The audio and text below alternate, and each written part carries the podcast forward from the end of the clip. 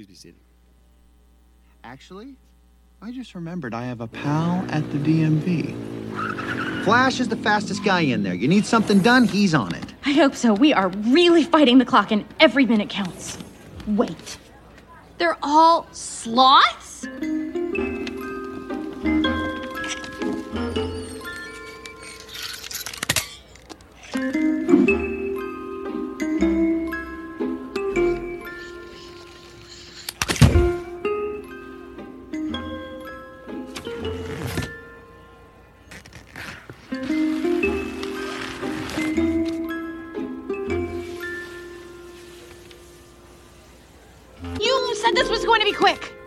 What, are you saying that because he's a sloth he can't be fast? I thought in Zootopia anyone could be anything.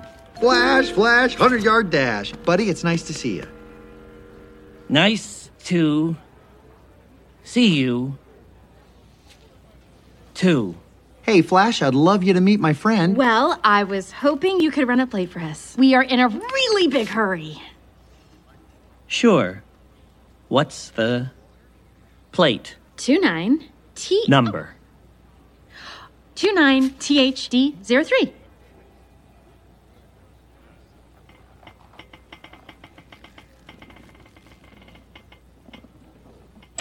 Two. Nine. THD zero three. T. HD zero three. H. D zero three. D Mm-hmm. 03. zero. 3. Hey, Flash, want to hear a joke? No! Sure. Okay. What do you call a three humped camel? I don't know. What do you call a Three humped camel. three humped camel? Pregnant.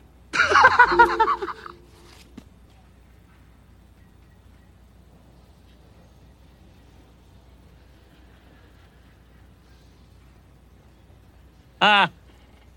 Ah. Uh. Ah, yes, very funny, very funny. Can we please just Uh, focus on the text? hey. Oh, Wait, wait, wait. Priscilla. Oh, no! Yes? Flash? What do No! you call A three humped camel? Uh, Pregnant! Okay, great, we got it. Please, just- humped Arrgh!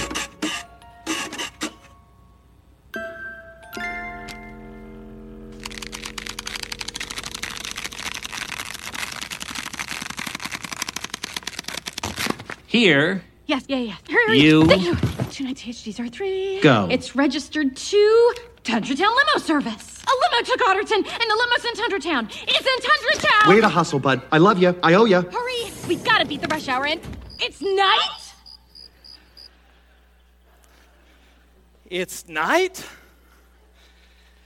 Oh, that clip makes me so uncomfortable every time I see it.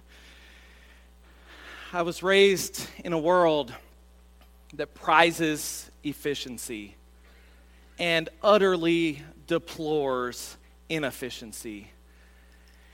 And Flash the Sloth is the embodiment of inefficiency.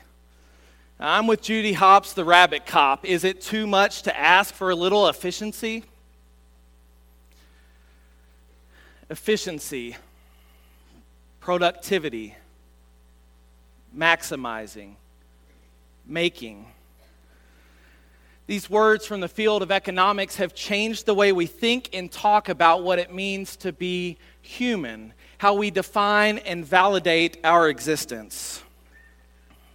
I'm as valuable as I am efficient. You are worth whatever you can produce. We must maximize everything, making the most of every moment, every opportunity. If, if you're not doing two or three things at once, you must not care enough. If you're driving down the road and you're not also making an important call or listening to a podcast, shame on you for wasting your time.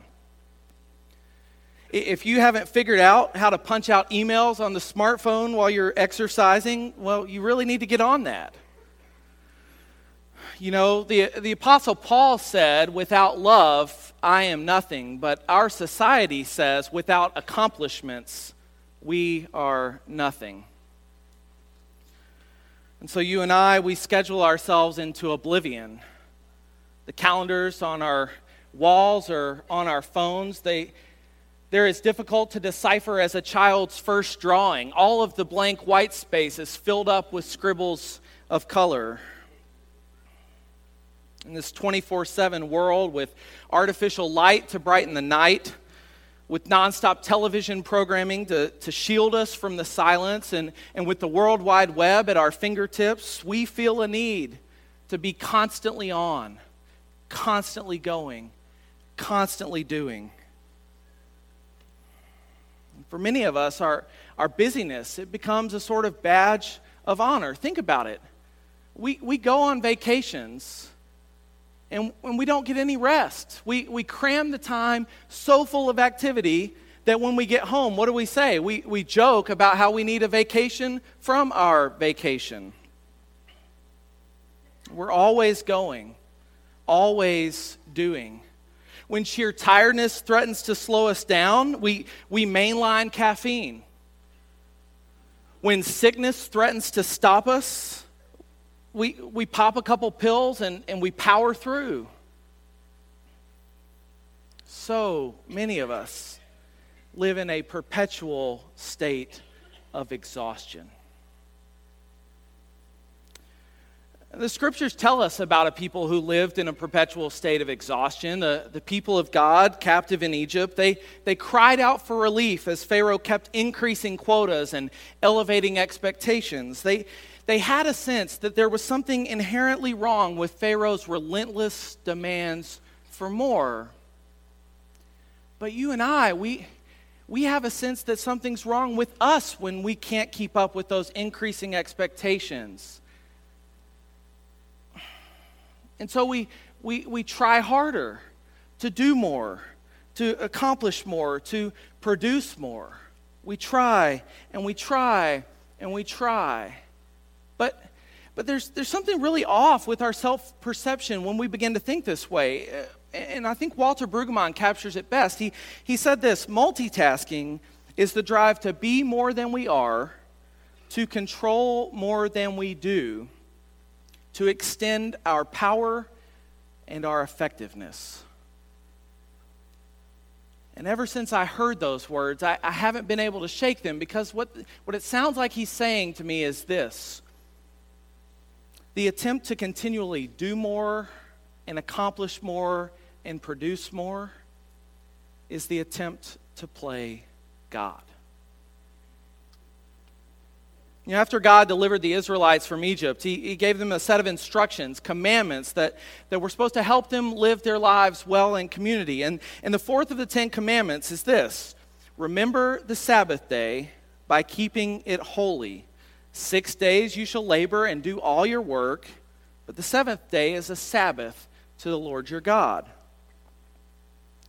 From the earliest days of Israel's life together after captivity, God was very clear with the people that, that there was to be no playing God, no pretending that their capacity for production was limitless. Instead, they were to regularly rest for a 24 hour period from the hectic pace of all the other days of the week. And that, that period of rest was to be a, a physical confession that, that the world is not dependent upon their production.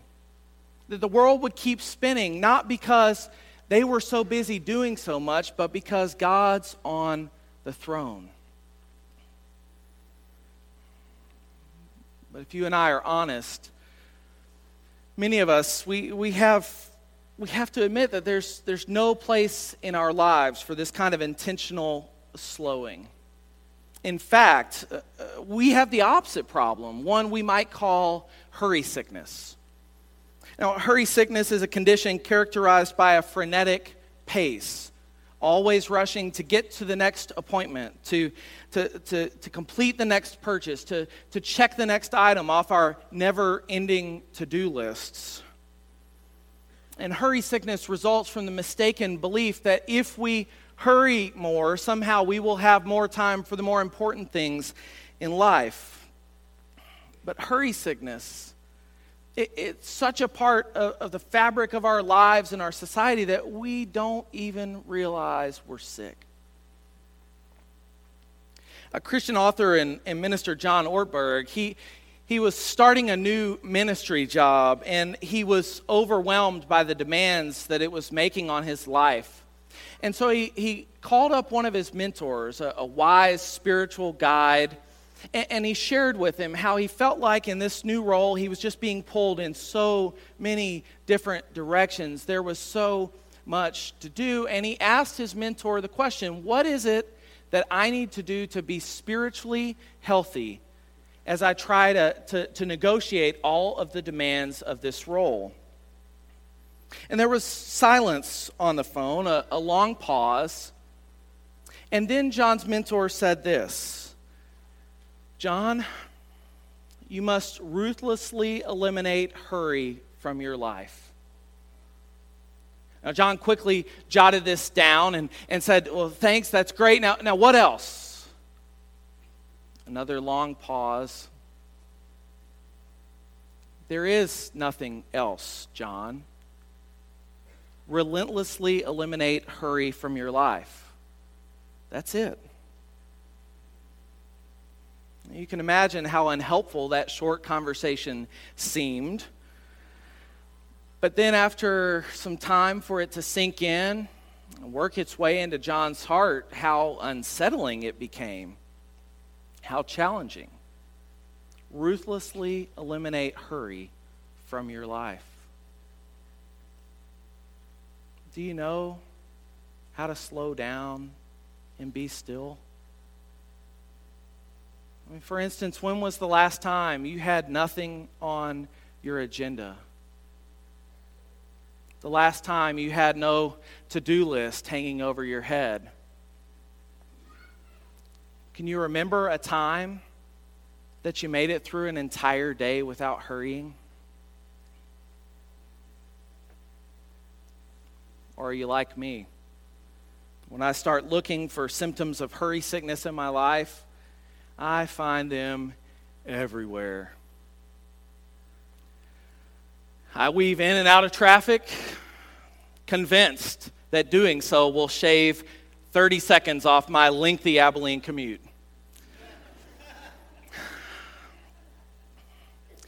Sometimes, without realizing it, I tell my six year old Carson to hurry up with the basic tasks of every day. And it's not like we have anywhere we've got to be. It's not like we're in a hurry. It's just so instinctive that without even realizing it, hurry up, hurry up, hurry up. And I hope I haven't done it to any of you, but sometimes in conversations, I drop subtle hints. Get on with the story, please. I've got other things to do. I've got hurry sickness. And the worst part of all is, for most of my life, I've never even known I was sick. I think one of the reasons so many of us are infected with hurry sickness is we live in a world that turns all of us into commodities. We're valuable as long as we're producing, but the moment somebody else can produce more or better or quicker or cheaper, we find out we're disposable. And while that may be best for the bottom line, there's something that doesn't feel quite right. I mean, how many times have you heard somebody say, he's just not worth it? Or have you yourself said, she's just not worth it? They're just not worth it. Is there a phrase in our common vocabulary that more perfectly captures how much we think of people as commodities than the phrase, you're not worth it?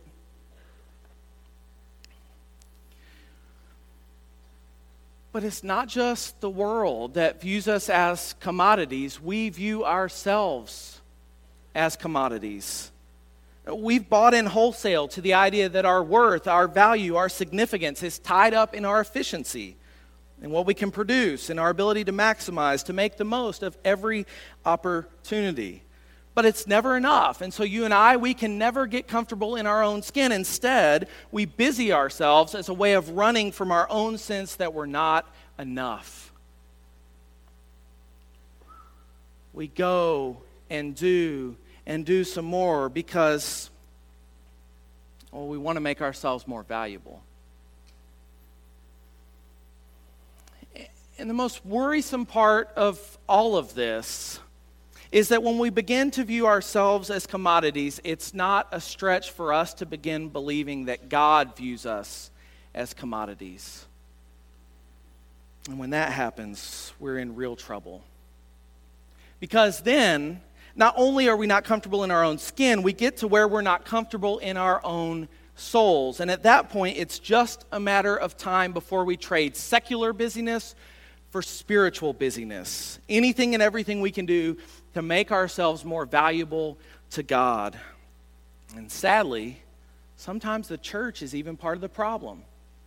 Asking members to, to clear the outside commitments out of their schedules so that they can fill their schedules up with churchy commitments. But here's the thing hurry sickness is still a sickness, even when we're hurrying for God.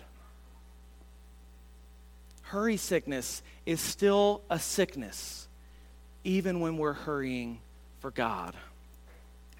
If you've got a Bible, turn to Luke chapter 10. If not, you can read along on the screens or just listen as we read a story that contrasts a life of hurry sickness and a life of intentional rest. Luke chapter 10. While Jesus and his disciples were traveling, Jesus entered a village where a woman named Martha welcomed him as a guest.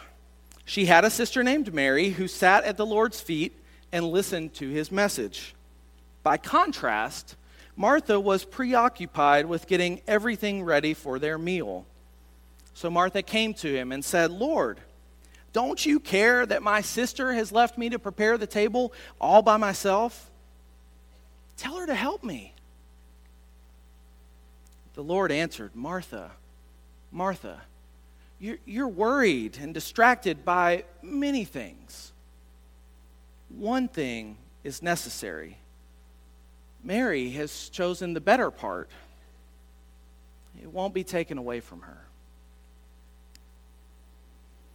Now, Martha is not just obsessed with keeping a clean house. The reality is she's ailing from hurry sickness, trying to, to rush around and get things done for Jesus, trying to prove that she is useful and therefore valuable to God. And as for Mary, well, it's, it's not just that she's chill or is, is in a healthy enough place in her life that she's decided she's cool with the reputation as the world's okayest hostess. Mary has, has had some sense in her head and in her heart that that deep down in her soul, in God's eyes, she's not something to be used. She is someone to be loved. She's not something to be used. She is someone to be loved.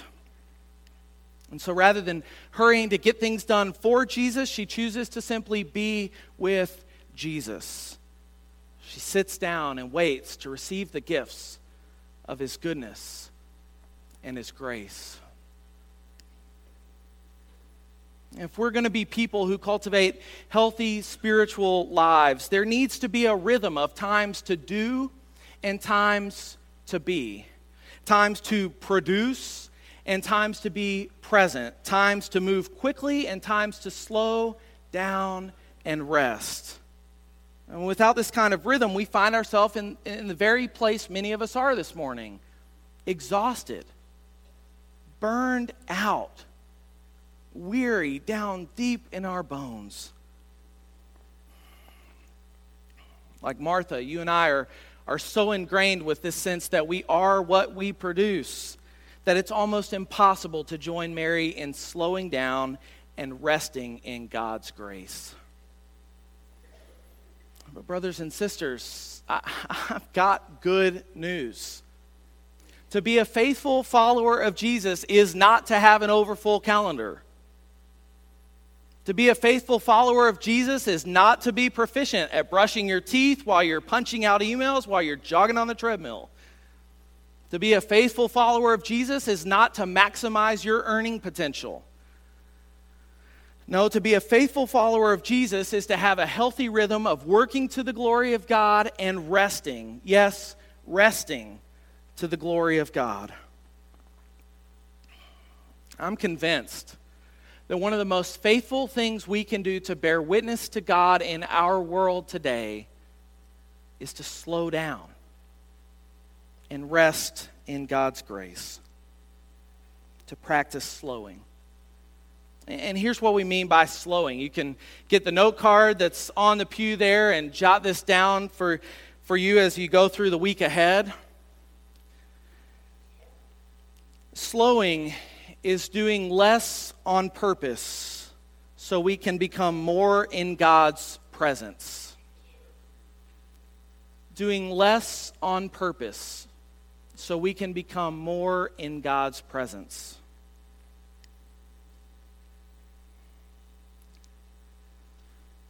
But slowing is not just going to happen on its own. Uh, you and I, we're going to have to make intentional choices and cultivate habits that, that help us to slow down. And that's going to mean saying no to a number of good things so that we avoid burning out. It's going to mean choosing to rest and be still while others are out there getting ahead. And if the warning sirens haven't already gone off in your head, let me trigger them for you. We don't like a bit to say no to good things. And we certainly aren't comfortable with sitting still and resting while others are out there getting ahead of us. This is going to be hard. See, the real dark side of hurry sickness is this it's so common and normal that when we start to slow down, we start feeling sick. We start feeling like something's not right. We think we're supposed to be going all the time. So, hurry sickness, it's got this grip on us that is so, so difficult to break. But we have to push through it. We have to be intentional about carving out some sacred space in our lives to stop doing and start being.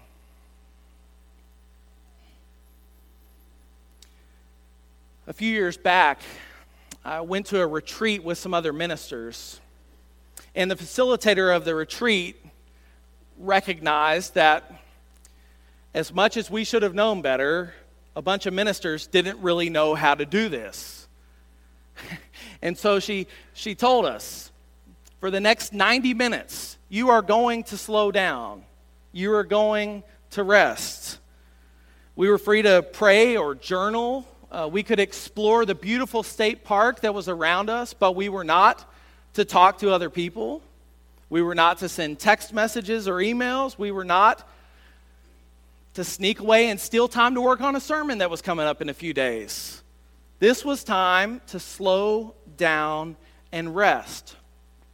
Now, I'd like to tell you that knowing how important this resting is, I was excited when the, the facilitator said we were going to have time to slow down and rest, but that would not be true. I was uncomfortable, as uncomfortable as Judy Hopps waiting on Flash to get the job done.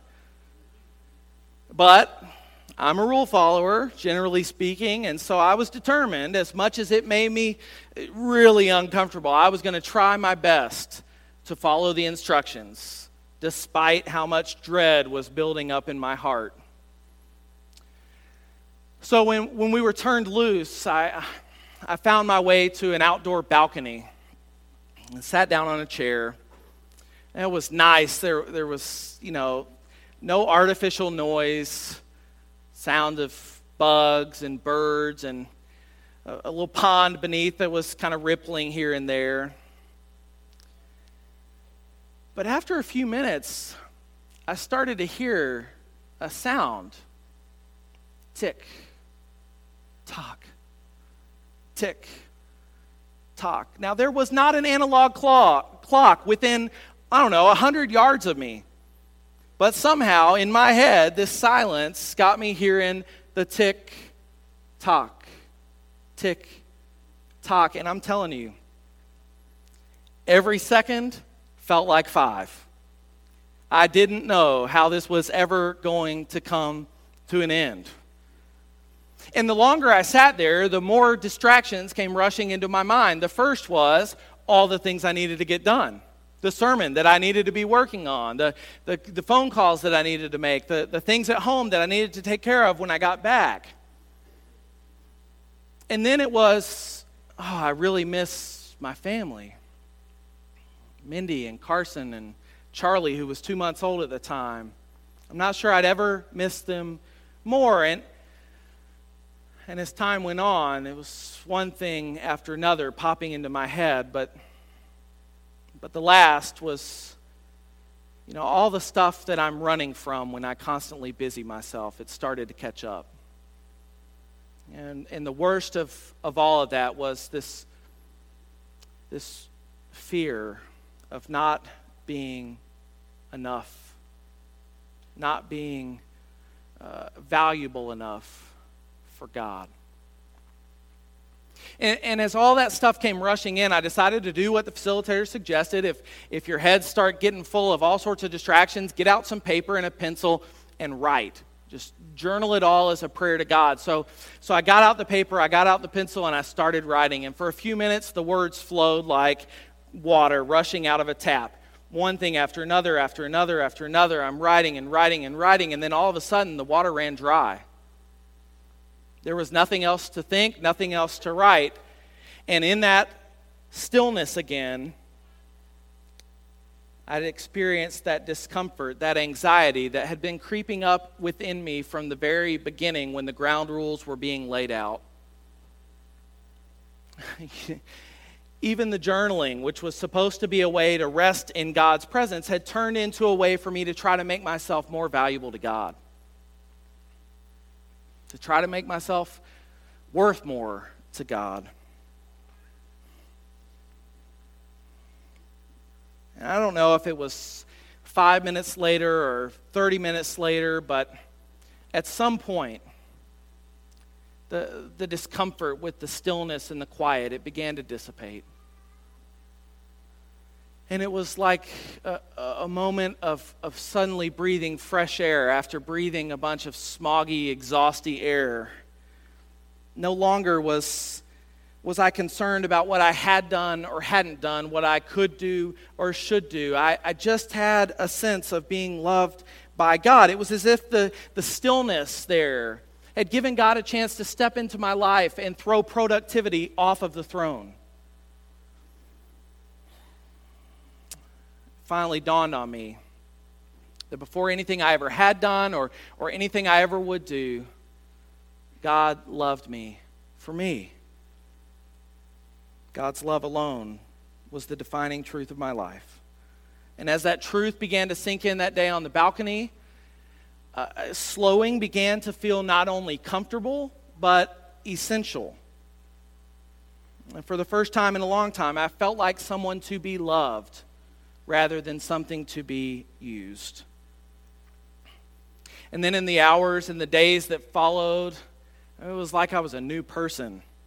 I, found that I was, was instead of being overcome by chaos, I was, I was filled with peace. Instead of being enslaved to hurry, I felt free to be patient. And what I discovered was that slowing down was the medicine I didn't know I needed for the sickness I didn't know I had